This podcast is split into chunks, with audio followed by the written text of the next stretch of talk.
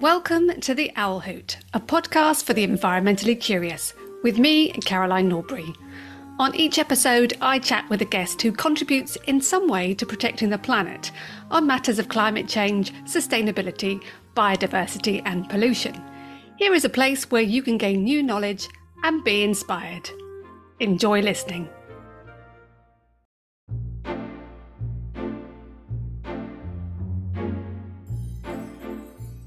Today, I have the pleasure of talking to two guests about the findings of a citizens' panel run by Lancaster University and the Climate Change Committee, aiming to develop policies for decarbonising homes. Jake Ainscough is a Senior Research Associate at the Lancaster Environment Centre and has a background in environmental governance and ecological economics. He led the deliberation process on this project. Ray Plummer from Birmingham participated as one of the 24 citizen panelists. In this conversation, we will discover why more public engagement is key to delivering change in the quest to solve the climate crisis, how it worked, and their experiences within the project. So, welcome to you both to the podcast. So, Jake, I'll start with you. If you could give me a bit of a background on the project itself and the panel and how you came to be involved, that would be lovely. Yeah, absolutely. So the panel itself is, is part of a wider project that I'm involved in at Lancaster University called Climate Citizens, um, project led by Professor Rebecca Willis and funded by UK Research and Innovation. And the idea of this project is to look at new ways and innovative ways for involving kind of the, the people who will be impacted by climate policy in the design of that policy effectively. So we're particularly interested in things like citizens' juries and citizens' assemblies. So these are deliberative methods where people aren't just asked for their opinion on a policy topic, but are given the space to learn about, to debate between each other, um, and come to more informed positions on, on the questions they're being asked, and to come out with, with their own recommendations and policy solutions. So within that project, we have been doing some work with the Climate Change Committee, who are the government's statutory advisors on carbon budgets, so on climate change uh, targets or de- uh, uh, emission reduction targets, um, and on they, they, they have a mandate to keep track effectively and, and to, to judge how well the government is doing against against those targets. So we we've been working with them, and one of the things that came out of that work was that they were very interested in in this particular climate policy area we're talking about today, which is emissions from buildings, and particularly looking at emissions from domestic buildings for people who own their own own their own homes. So the owner occupier part of, of, of, the buildings in the UK, which is about 66% of, of buildings is, is, is owner occupied. The reason they were particularly interested in that is because this is a policy area that's actually relatively little action from government at the moment what there is largely depends on kind of voluntary targets for people, things like mortgage lenders or, or, boiler manufacturers. There's relatively little oversight, and the, the committee, as, as they've voiced to the government several times, have some concerns about whether the policy that's in place is sufficient to get the uh, level of retrofit that we need. So by retrofit, I mean uh, installing electric heat pumps or low carbon heating solutions and getting homes insulated. So from that, they, they, they wanted to look at, you know, what could policies for that area look like, what would work for homeowners themselves. And so we set up and ran this, this citizens panel that we're talking about today. So if I come to you, Ray, you were one of the, the panelists. How did you get to hear about the project and how did you become involved? Yeah, it, it, it, it was a bit odd. It just came out of the blue. There was this letter from Lancaster University talking about a, a citizens panel, which I'd never heard of. Didn't know what this citizen panel was. And uh, I said to my partner, "What's all of this?" And she said, "Oh, nothing will come of it. Forget it." And uh, and and I just thought, no, it's it's it's really interesting because it's very rare that citizens get asked anything. And it was about climate change, which I'm no expert on, but I'm interested in anyway.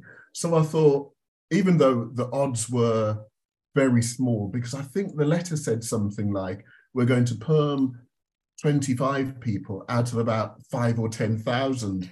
So I thought, well, you know, there's a very small chance. So I, I, just thought I'll fill it in anyway and register, which which I did. And then I was just um, really surprised to be selected for it. You know, so it was it's just it was just an opportunity to be involved with something in a more practical way you know not just watching cop26 going on but to actually have an opportunity to speak so so that's how it happened just a letter through the post and just making the decision to follow it up Okay, that, that, that's that's really interesting to hear your perspective on where you were at and and why you thought, oh, let's get involved with this. Jake, can I just clarify?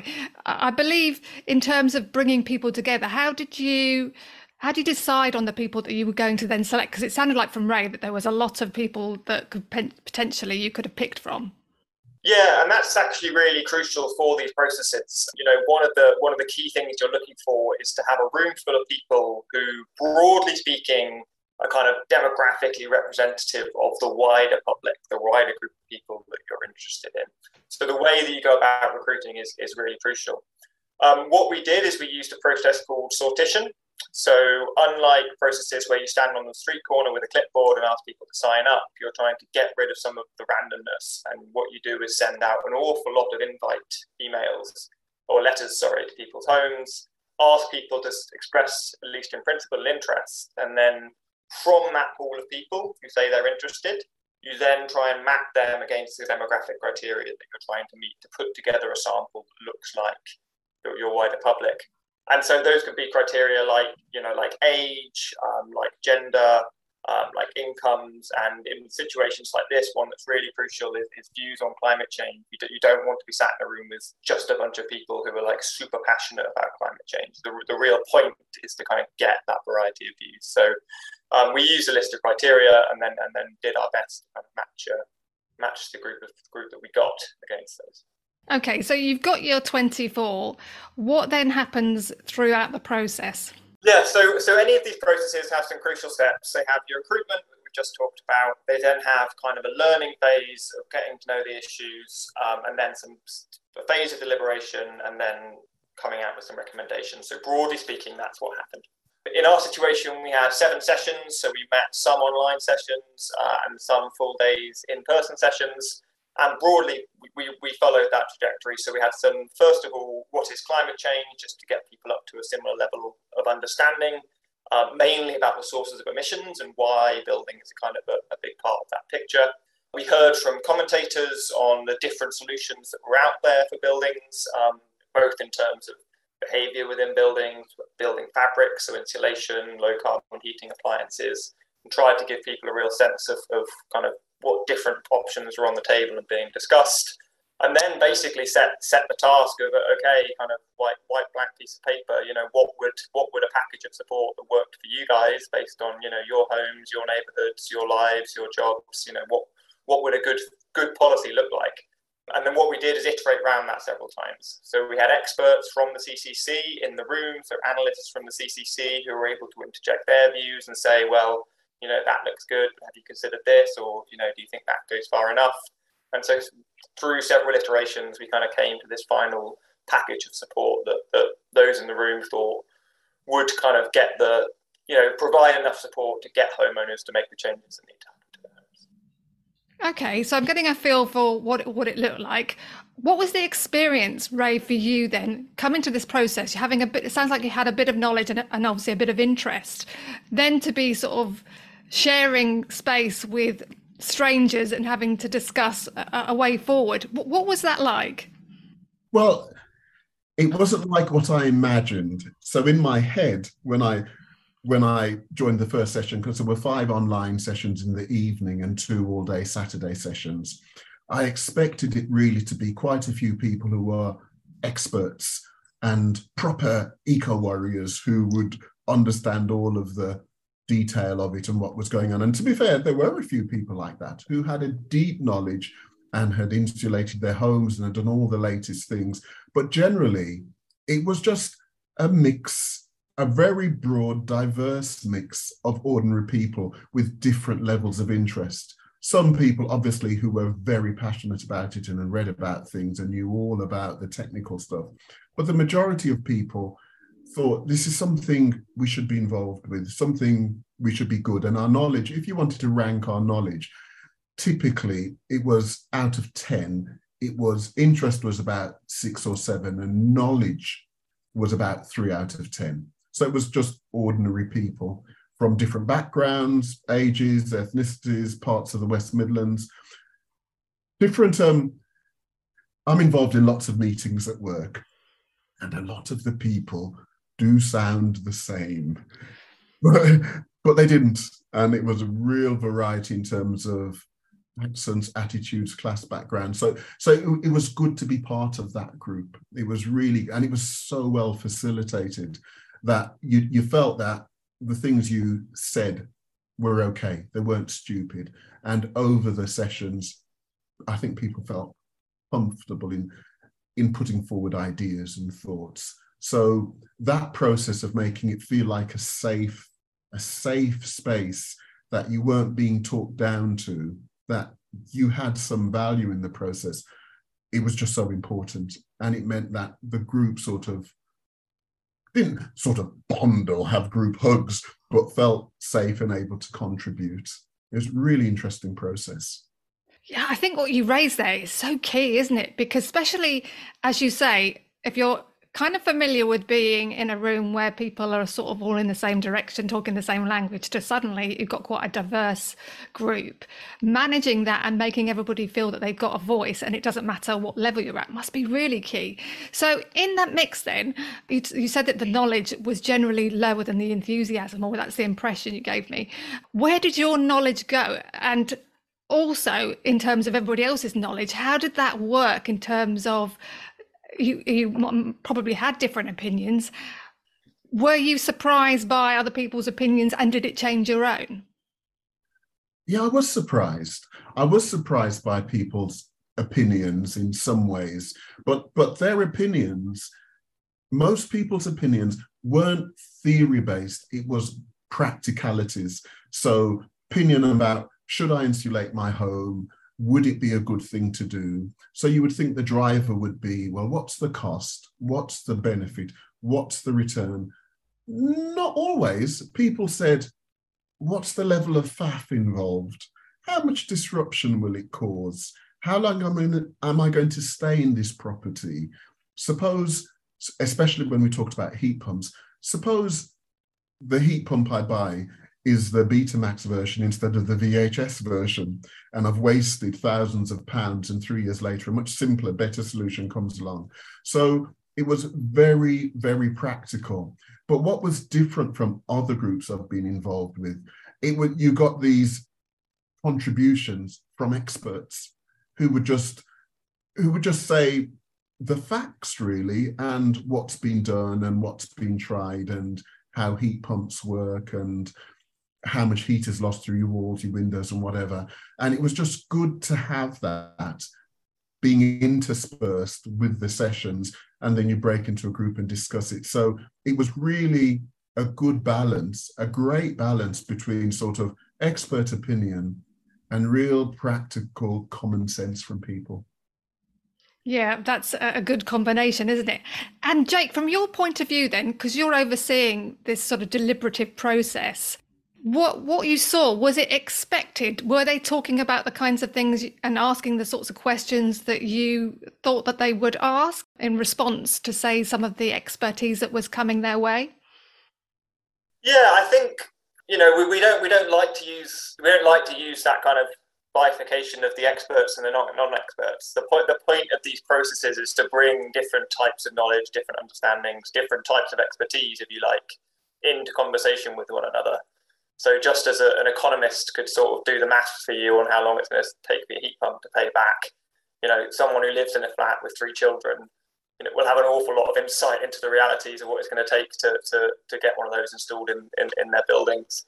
So to that extent, you know, we saw what we hope to see in any of these processes, which is the bringing together of these different types of understanding and these different types of knowledges to get to a point where we have ideas that make sense on both of those terms. You know, they make sense in the sense that they are deliverable as policy, that they should get us to where we want to go in terms of reducing emissions, but that they also work for the variety of people who ultimately, at the end of the day, are going to have to make these changes to, to our homes. So, yeah, so we, in that sense, we saw things we'd expect. But as in any of these processes, you know, some things are chucked up that are unexpected because what you are doing is kind of asking people who aren't normally brought into the policy process to to bring in their views. And I think one of the things that came home quite strongly was levels of concern about the technology, as Ray says, of sort of, will there be a better solution that comes on later down the line? I think, you know, if the government are going to drive forward with heat pumps, that's something they're going to have to think about. Uh, perhaps another one was was the low level of understanding of just how much change is going to be needed in such a short space of time. I think people were quite taken aback of, of, of you know the types of timescales we're talking about here and, and how much change is required. So again, one for government to think about in terms of making sure the message is getting out there clearer. So so yeah, it was it was a good balance of the types of conversations that we like to see, but but invariably some insights that you wouldn't get if you hadn't actually run the process. So, following on from that, you've gone through the process, and the idea is to present ideas that could be a coherent policy. What what did that look like at the end, Jake? If I could take that with you first. Yeah, so there's there's a few things I'd pull out of this. The first is that one of the crucial things we got from this is that the government's approach, which is which is largely to leave it to the market to bring down the costs of these things, and to hope that when we reach reach cost neutrality for a boiler and a, and a heat pump that people will start installing them when their boiler dies. You know, that slightly more hands-off approach just simply isn't going to work. There, there will need to be a lot more support in terms of the information that's provided to people in terms of potential financial support. So that's that's one of the key things. But the other is that there's no single solution to that. Different different strategies, different incentives, different forms of support will work for different people. So what came out was not kind of two or three kind of headline, these are it what came out was a collection, a variety of different incentives. And what the, the real key thing that the panelists came up with, with this idea of building it around the life cycle of owning, owning a home. So you think about, okay, I'm buying a home or I'm in the market for a home, you know, that's a time that I'm going through a bit of disruption anyway, I'm forking out a bit of money anyway. That's a crucial time that you might get people to think about this. So what different mechanisms could you use to do that? You know, one of the things they thought about was a stamp duty incentive. Could you get a rebate on your stamp duty if you have work done to your home within a certain period of time? So that's one part of the life cycle, and then you move into kind of potentially getting renovations done on that home again, a time where you might be thinking or more accepting of some disruption. Then you're living in that home, you know, kind of how do you interact with your energy company at that point? You know, what kind of tariffs are available, these types of things. And then you're looking forward to at some point in the future, you're going to sell that home again. And so they built what was kind of not a silver bullet, but kind of a package of quite nuanced interventions that fit around that that life cycle. And outside of that, there were some kind of higher level kind of aims like this thing about clearer messaging from government, clearer understanding, higher higher sort of public awareness. But but yeah, the kind of the the real insight, if you like, was was a variety of different mechanisms that will be needed at different stages around that life cycle and how they could sort of hang together. Okay, uh, it's interesting that that life cycle it will allow people to resonate with that. Everyone can can knows kind of how buying and selling a house, even if they don't own a house themselves, they're kind of aware of a process within that. Um, so that sounds sounds like a sensible framework for you, Ray. Then, out of all those things that were then put in this sort of life cycle framework, did some of them completely resonate with you and thought, oh, this will this is a definite must have. Did you prioritize some of the outcomes more than others and what and what were they?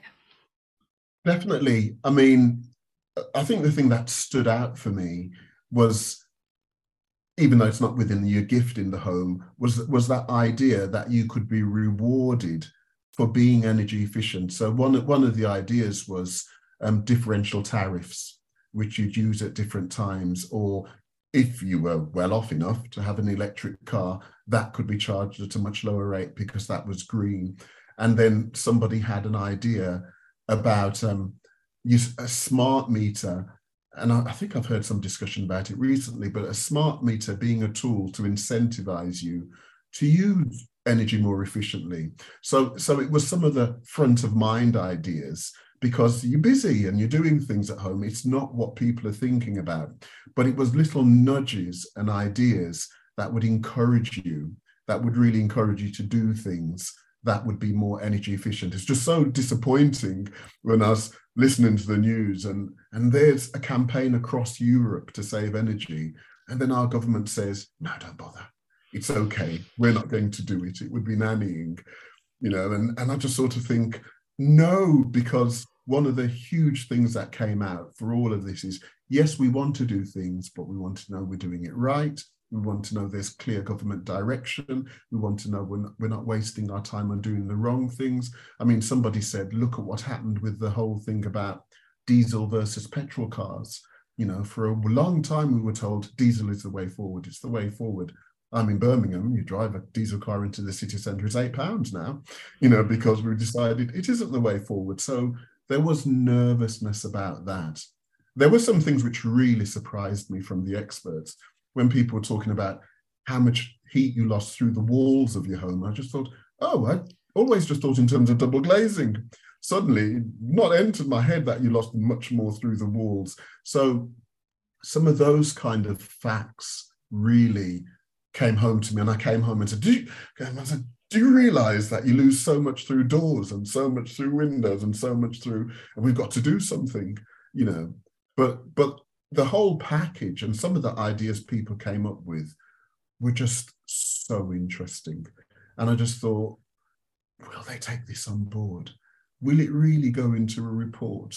Or will it be sort of um, smoothed down and sanitized? But the report was true to what people said and the ideas are in there so it was just it was just good for people to be bouncing practical ideas off each other. And, and on practical benchmarks, everything was cost.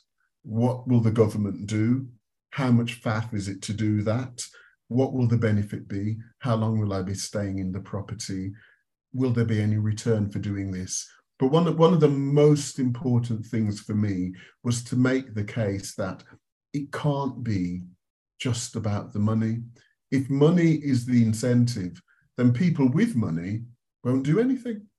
And of course, the people with the big cars and jet private airplanes and huge houses in London, they are the biggest consumers of energy at all. So if the only incentive is you could save a bob or two, you will do nothing to change the behavior of the peak energy users.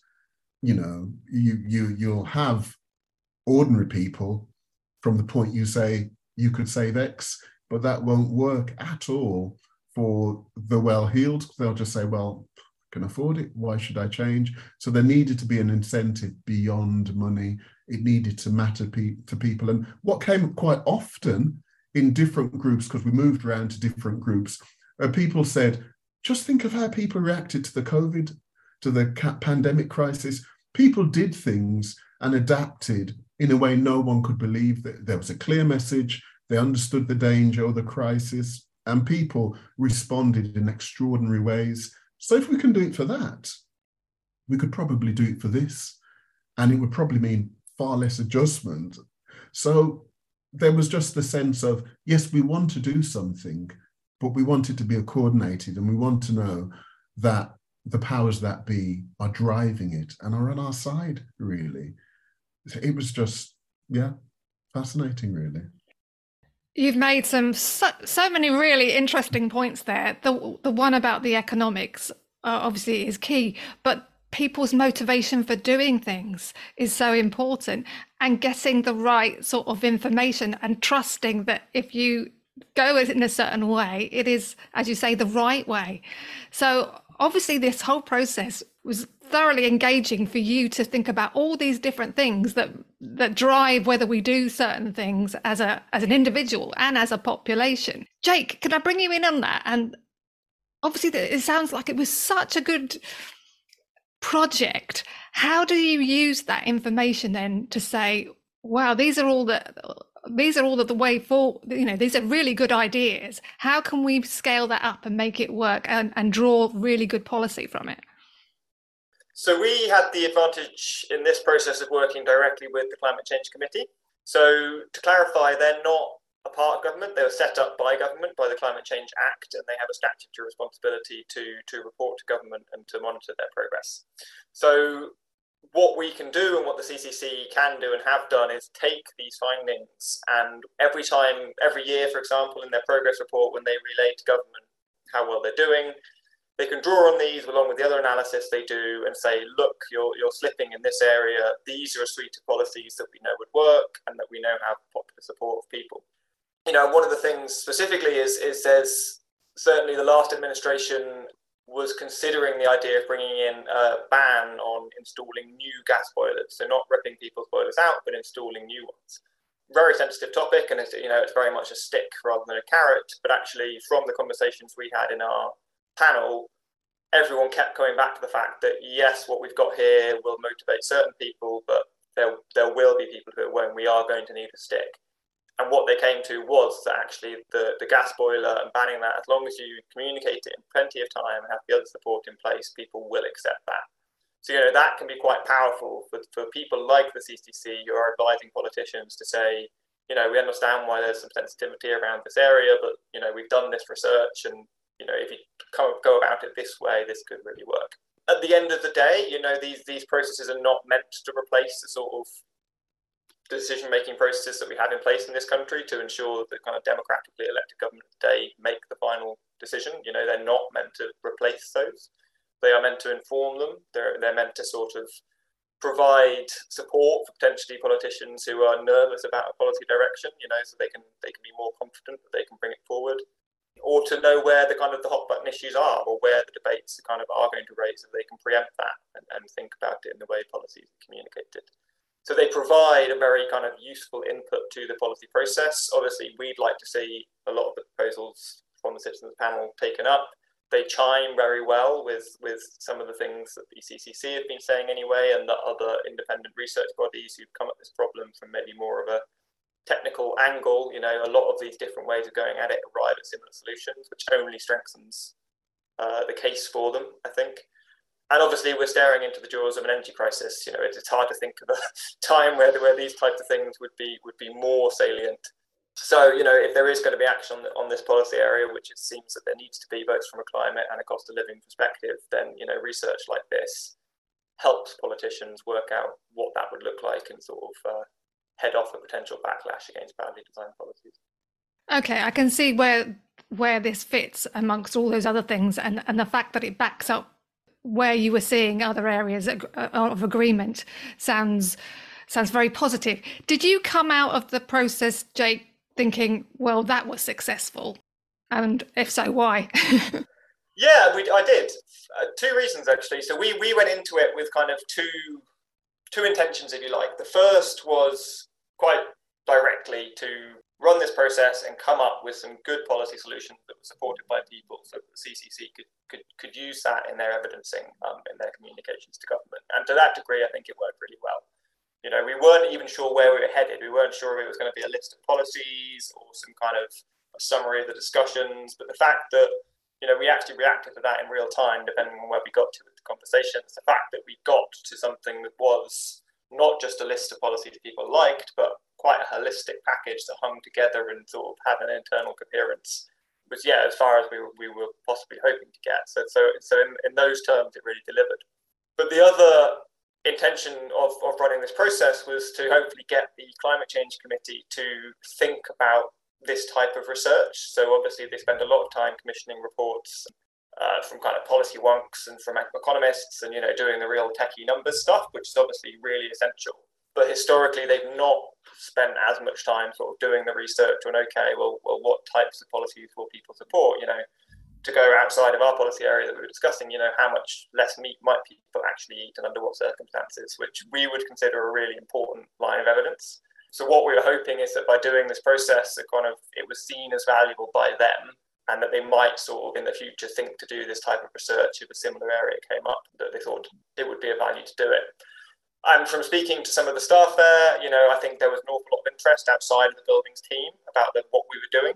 And certainly there was some conversations about how other policy teams in different policy areas might think about using these processes. Uh, Chris Stark, who spoke at the launch of this as the CEO of the Climate Change Committee, you know, I think he really saw the value in it, and it's something that he would like to see see the CCC do more of. So, so in those terms as well, yeah, from from our perspective, it was it was definitely a success. And Ray, what about you? Did you feel by the end of the process that you think, "Oh, I was glad I was involved in it"? And what is it? What has it meant to you to have been involved in the process? It's it's felt it felt really uplifting and empowering to be part of that process because you're not alone in how you think about things. You know, you rage at the radio or the TV, and then you will tend to talk with just like-minded friends about things to actually be part of a structured process where you knew the conclusions of your discussions were going somewhere where it might matter and to have chris stark there talking. It's just bizarre before this i was just working away and he popped up on the radio and on that net zero program and i thought oh that's chris. You know so it was just really important to have some of the not policymakers but influencers in the room so many times you're involved with things and you do it because it's the right thing to do but you have a suspicion it won't really go anywhere. But to be part of a process with i was going to say like-minded people they were like-minded but very different in their motivations and views. And that felt that felt like a real strength because you know that phrase speaking to the converted? That's more about your own psychological comfort than actually changing anything. In this case when i looked at the group as part of we weren't the converted we were quite different. So it was just really good to be part of something that was uplifting that resulted in the launch event which was great and the report which which i've read and i thought did we contribute to that it's just been such a positive thing basically. I am so impressed and um, heartened by the fact that you have found that process to be the way it is, and that fact that if you, as a group of people that have never met each other with not not all on the same page can come together and make something you know and deliver a, a, sort of a range of ideas and policy if you like. That that gives that gives us all hope because that's you know we need that at the top don't we? Where they come together even though they aren't like-minded in the same way that you guys have. So i'm very uplifted to hear that. Jake where where does it go from here? What what ambitions are on the back of doing this process so for us, I mean, the kind of the founding motivation for the project itself was to see more organizations understand the value of these types of processes and start to use them in the way that they work. That's kind of what we're really aiming for. And be that the CCC, like we've already discussed, or a lot of local authorities have run deliberative processes, be they citizens' juries or citizens' assemblies, and are sort of looking at ways that they might go about doing more of that type of work, you know, carrying the conversation on as they develop policy and rolling them out, making sure they're keeping those kind of two-way conversations going with members of the public. So we would like to see kind of a, a, significant increase in, in the prominence of these types of methods in the climate policy process. And that could be in any number of venues. It could be in local authorities, it could be within the CCC. The select some select committees in Parliament ran a large-scale deliberative process on climate change, which it has the advantage of covering a lot of areas, but obviously climate change is you know an umbrella topic under which sit all of these very nuanced and very difficult challenges that each have their own dynamics. So you know further deliberative work at that level on some of the kind of more specific climate policy challenges would be great to see. And you know there is there is the overarching question of like how does that work? Is is it best to sort of do one-off processes like like we've done as and when the need arises, or are there organisations that could do with sort of bolstering their internal capacity to to kind of horizon scan and work out where these might be of value and and you know put the resources into into getting it done. Um, which is to a certain degree an open question and a question that the kind of policymakers and, and you know advocates of these processes like like ourselves um, are kind of wrestling with at the moment. Really, you know, we, we, we want to see more of them. We're trying to work out the best ways that they can be embedded into the way that we currently do things. Okay, then. So, as, as a final question to both of you, but slightly nuanced, Jake, how what are your thoughts and feelings having been through the, the kinds of work that you've been involved in? How do you see the future? How do you feel about the future in terms of climate change and solving it? So, so truth be told, um, I'm not massively optimistic about the future in this country at the moment for I think obvious reasons. But as you were just saying, you know, processes like this prove that regardless of the messages that necessarily come from some of our elites, the vast majority of people out there massively care about climate change.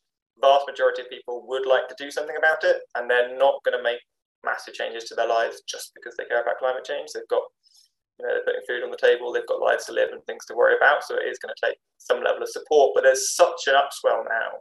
You know, poll after poll shows people really, really care about this, and that's not going anywhere.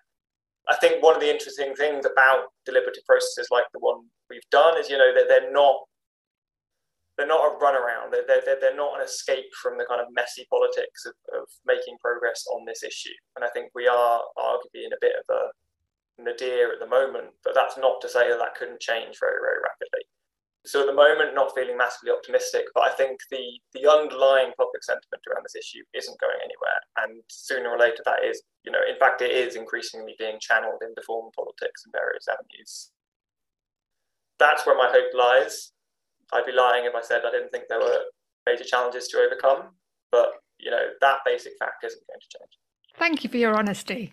And Ray, to finish up with you then, after having been through this process, I wonder how it's impacted you on a personal level, whether it's changed the way you have conversations with friends and family, and what your thoughts and feelings are for the future. I think it has.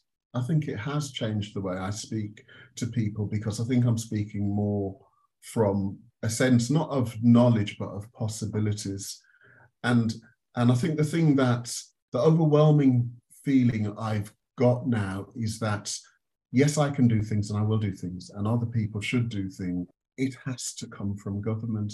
It absolutely has to come from the top. If there's no if there's no direction, no really positive, enthusiastic steer from that quarter, I think we'll be in trouble because the market won't sort it out by itself. There's no incentive. So just before this, like I said before, I was so depressed that we wouldn't even send out messages to say, here's a tip. We might have blackouts. Be careful with how you use energy. So I'm positive that it's what I often say to people. I'm really positive about the people in this country. They tend to think and get it right in the main. It's just, it hinges on the quality of leadership we have. And so hopefully things will improve, but I'm not in a fantastically optimistic place at the moment. But who knows? We've had four different leaders in six years. Who knows? Might change again soon. Quite. Well, thank you to you both for giving me your candid replies on that. I really hope I really hope leadership take note of what you've done through this process and that the CCC can nudge them in the right direction because I think it's been it's been so illuminating and valuable to listen to you and to to hear more about that uh, citizens panel. So thanks very much for your time today. Thank you very much.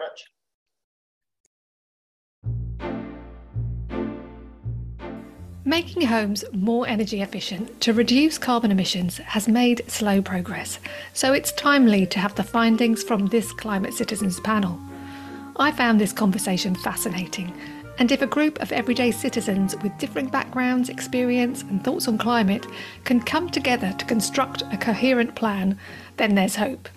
With this kind of framework in place, retrofitting homes at scale seems entirely possible. Involving people across society to inform policy is all part of being a democracy, I think. Communication has clearly been effective during the project, and we can all take something from that. I look forward to seeing how the government responds to the recommendations from the Climate Change Committee. For further insight into the Climate Citizens Project, see the links in the show notes. I'd like to thank Andy Shaw for audio editing, Jeremy Jones for providing the music, and to you for listening. Don't forget you can follow the podcast to get automatic access to each new episode. And it would be lovely if you could rate, review, and share it too. It really helps. Until next time, bye for now.